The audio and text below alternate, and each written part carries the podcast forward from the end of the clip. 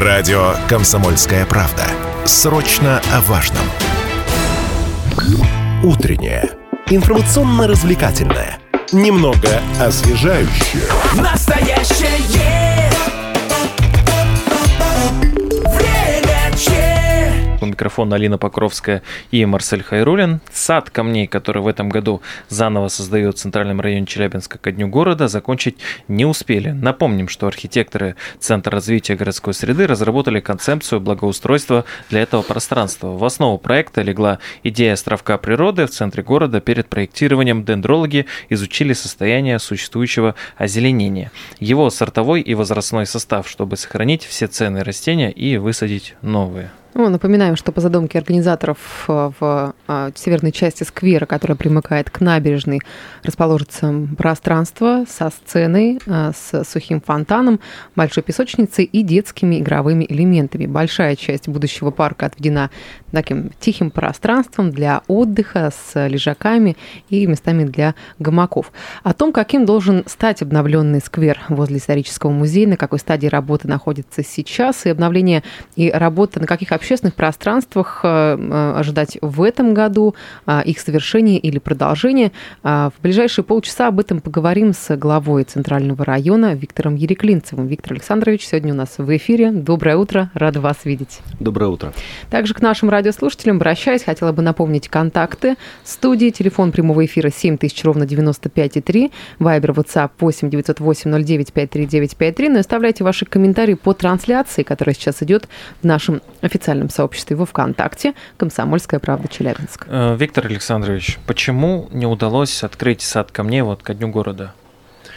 Ну, здесь есть несколько причин. Первое – это погодные условия, да, то есть на неделю зарядили дожди, и вопрос в том, что если дожди заканчиваются, то буквально там 2-3 дня, да, приходится еще ожидать, чтобы для земельных работ грунт просох.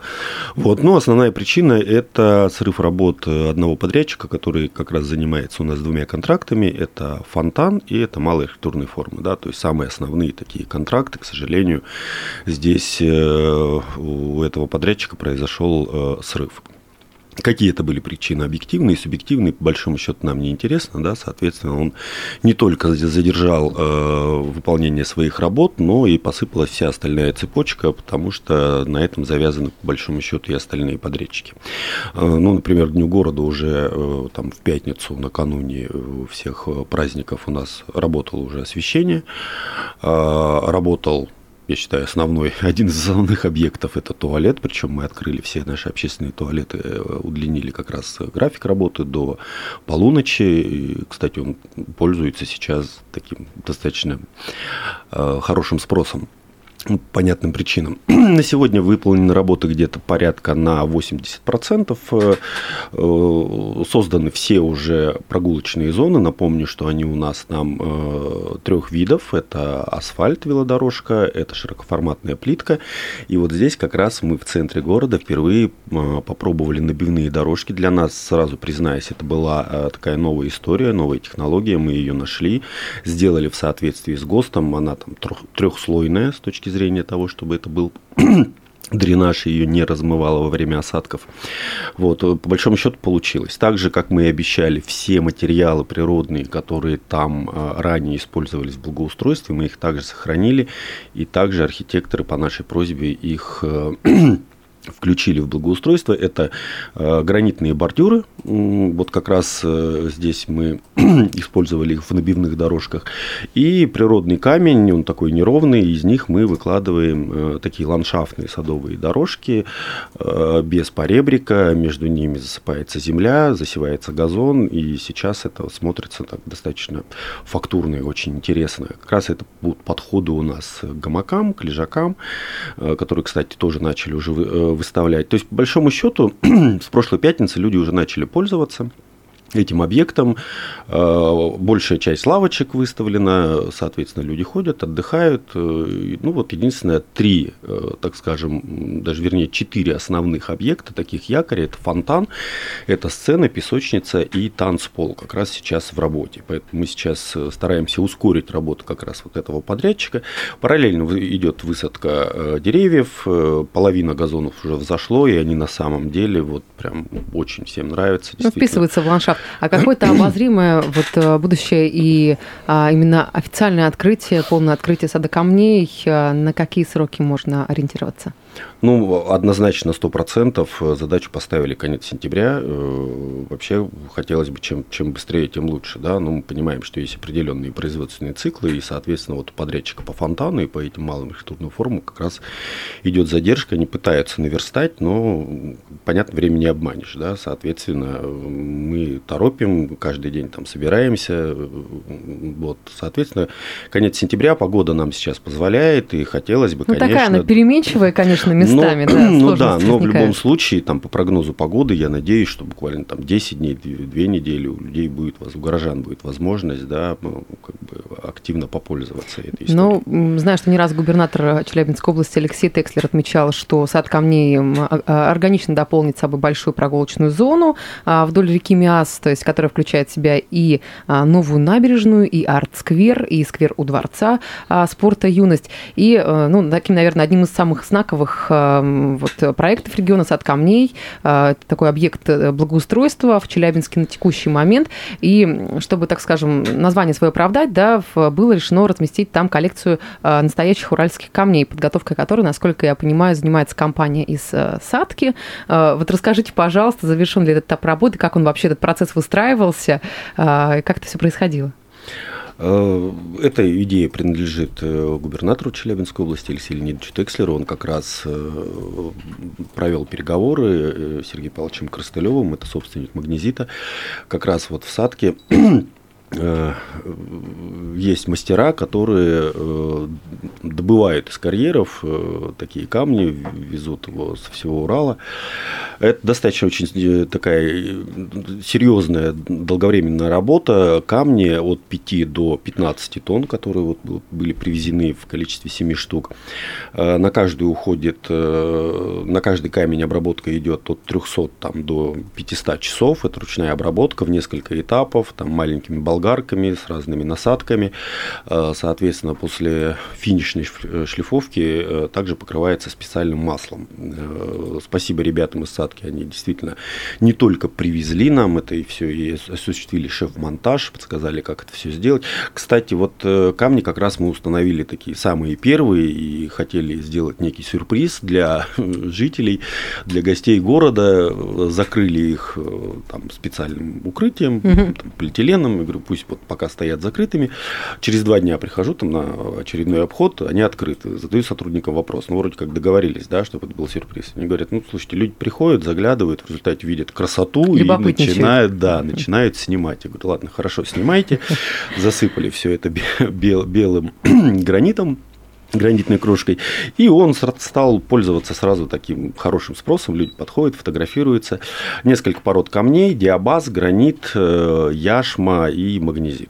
Они все фактурные, особенно диабазы, несмотря на то, что это как бы там один вид породы, но у нее фактура и цветовая гамма абсолютно такая разнообразная, и на самом деле издалека они смотрятся очень фактурно и красиво, но вблизи это вот... Слушайте, ну круто, такой красиво. Прям музей под открытым небом. Еще хотелось бы вот про территорию, да, сада камней и сказать, и поговорить по поводу сооружения со стороны улицы Труда, вот этом стилизованном под фрагмент старинной крепости, вот этой постройки. Как решили с ним поступить? Вообще, как он сейчас, на каком этапе находится? Я так понимаю, там должна была проходить экспертиза вообще по целесообразности того, чтобы его оставить, насколько это вот здание возможно, что там можно будет сделать, вот как, какое решение приняли? Ну, специалистами осмотрено было это помещение, оно не аварийное, там перекрытия бетонные. Да, понятно, существуют некоторые такие выпады этих камней. Мы, как и обещали, его сохранили. Хотя первоначально в проекте там должен быть осуществлен его снос, но оно действительно очень интересное, фактурное. Мы его пескоструем очистили, оно сейчас смотрится достаточно хорошо. Вокруг него сделали тоже набивные дорожки, будут установлены малые архитектурные формы. Подвели под него электричество, установили дверь, вычистили там все. Сейчас оно будет использоваться как техническое помещение для сотрудников, подрядчиков, там, инструменты хранить и так далее. А на будущее, ну, если найдется инвестор и город примет такое решение, кафе сделать небольшую кафешку, да, то есть, ну, это всегда пользуется спросом, особенно летом. И, кстати, вот у нас проблема это такая долгая, мы не можем, к сожалению, по нормативной базе, допустим, установить некие точки питания, кофе, мороженое, допустим, на том же Алом поле. Людей очень много, и вот действительно единственная жалоба – это поставьте хоть что-то, потому что приходят с детьми на долгое время. Поэтому, да, вот предусматриваем как раз места под фудкорты для того, чтобы люди пользовались. История набережной за мегаполисом показала, что это, ну, вот прям нужно. Ну, вот слушатель еще нам пишет, а что раньше было в этом здании? Раньше это было техническое помещение бывшего фонтана, то есть насосное, да, на таком отдалении, ну, так было спроектировано. Соответственно, да, это небольшое помещение, но оно достаточно такое надежное, крепкое.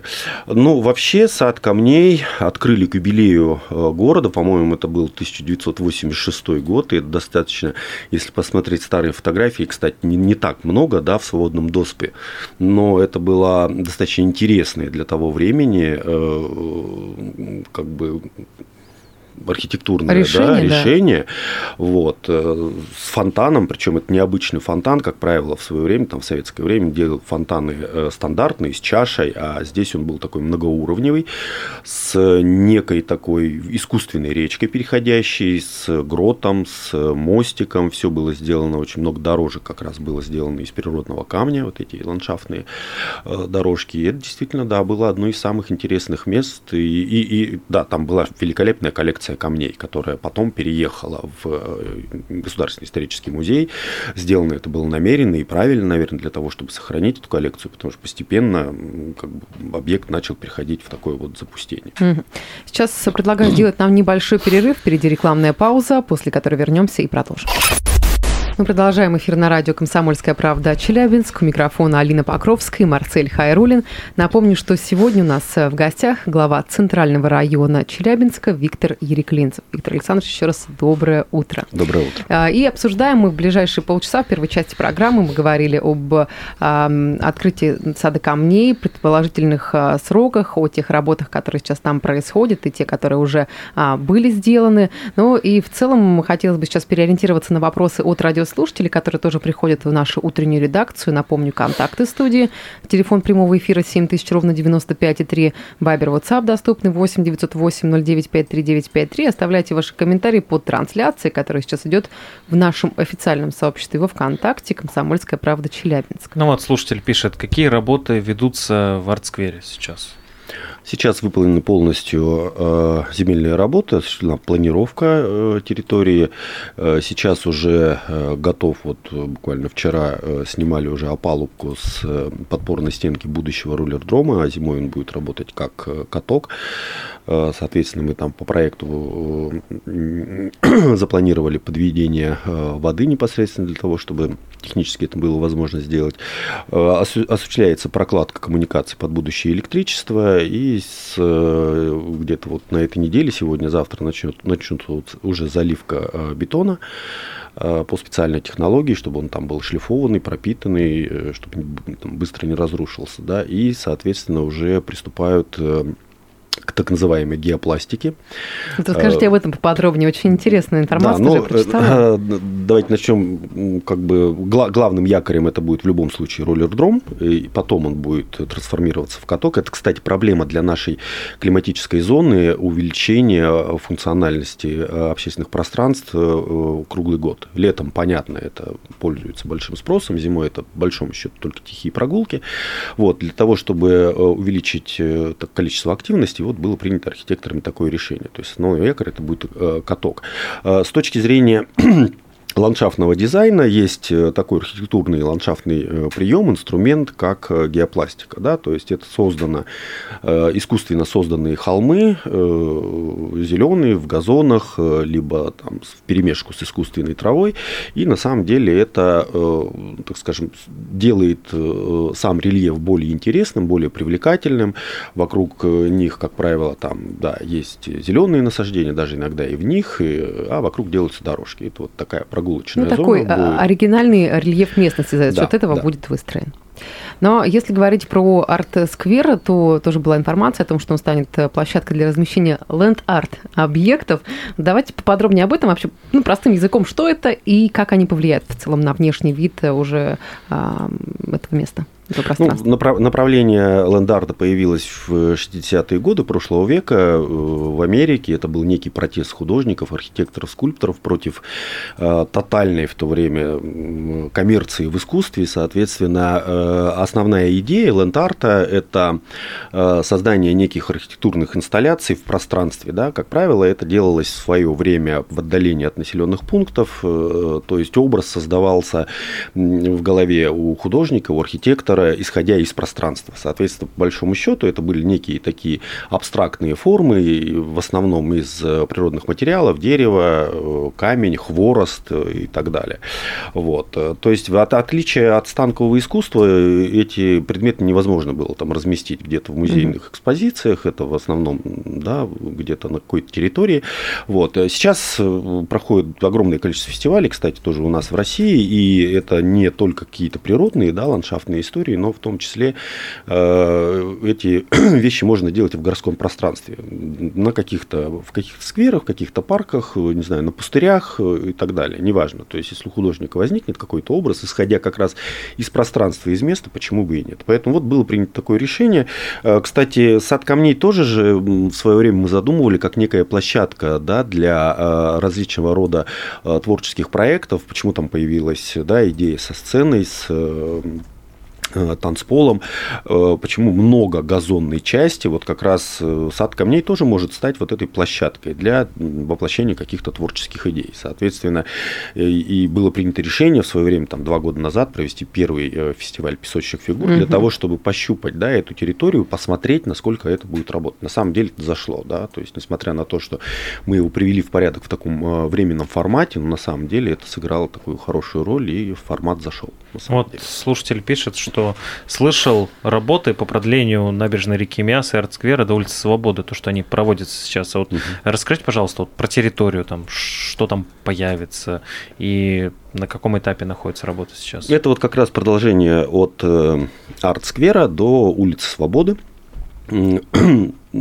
Соответственно, появится там, я уже сказал, небольшое, кстати, количество малых архитектурных форм. Еще раз повторюсь, основная идея – это вот как раз роллердром. Как раз идет в стык улицы Свободы, то есть, по большому счету, по поручению губернатора как раз было принято решение в начале года, нужно было его продлить, потому что там был пустырь, не очень, так скажем, все было запущено. Соответственно, со стороны Труда там здание, со стороны улицы Свободы там построили высотку, закончили, да, и там еще существует здание, по-моему, тоже старые водокачки, объект культурного наследия, и, соответственно, там город ведет переговоры с собственником для того, чтобы впоследствии, там, в ближайшее время привести его в порядок и открыть какой-нибудь, ну, я не знаю, ресторан, кафешку. Ну, это уже дело собственника, конечно, но мне кажется, это вот будет хороший вариант, если там откроется какое-то заведение общественного питания. А также вопрос пришел к нам от Ирины. Спасибо главе района. Район преображается. Живу на северо-западе. Расскажите, пожалуйста, про экотропу. Живу в районе Тополинки. Ну, это, понимаю, да, там Тополина аллея, Ньютон, да, вот да, история, да, об этой. Ну, как раз там граница у нас еще с Калининским, с Курчатовским районом, поэтому на самом деле наши объекты, которые построены на той же Тополинке, пользуются спросом.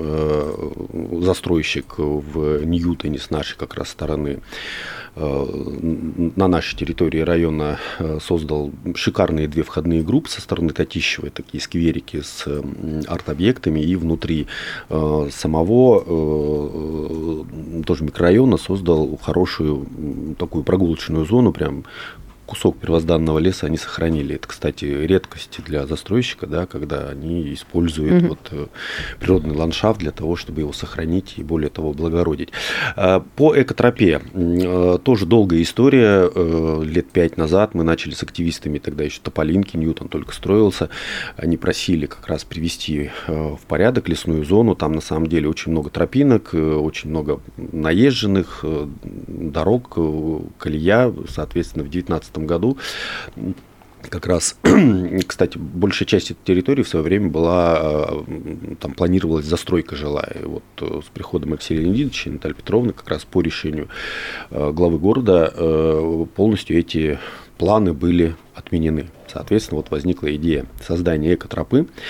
Первый этап – это около 3 километров. Она будет закольцована, один вход будет со стороны Тополинки в стыке дорог 250 лет Челябинска, академика Королёва, а вторая будет выходить где-то в районе стыка улицы Макеева и проспекта Родионова. Сейчас уже...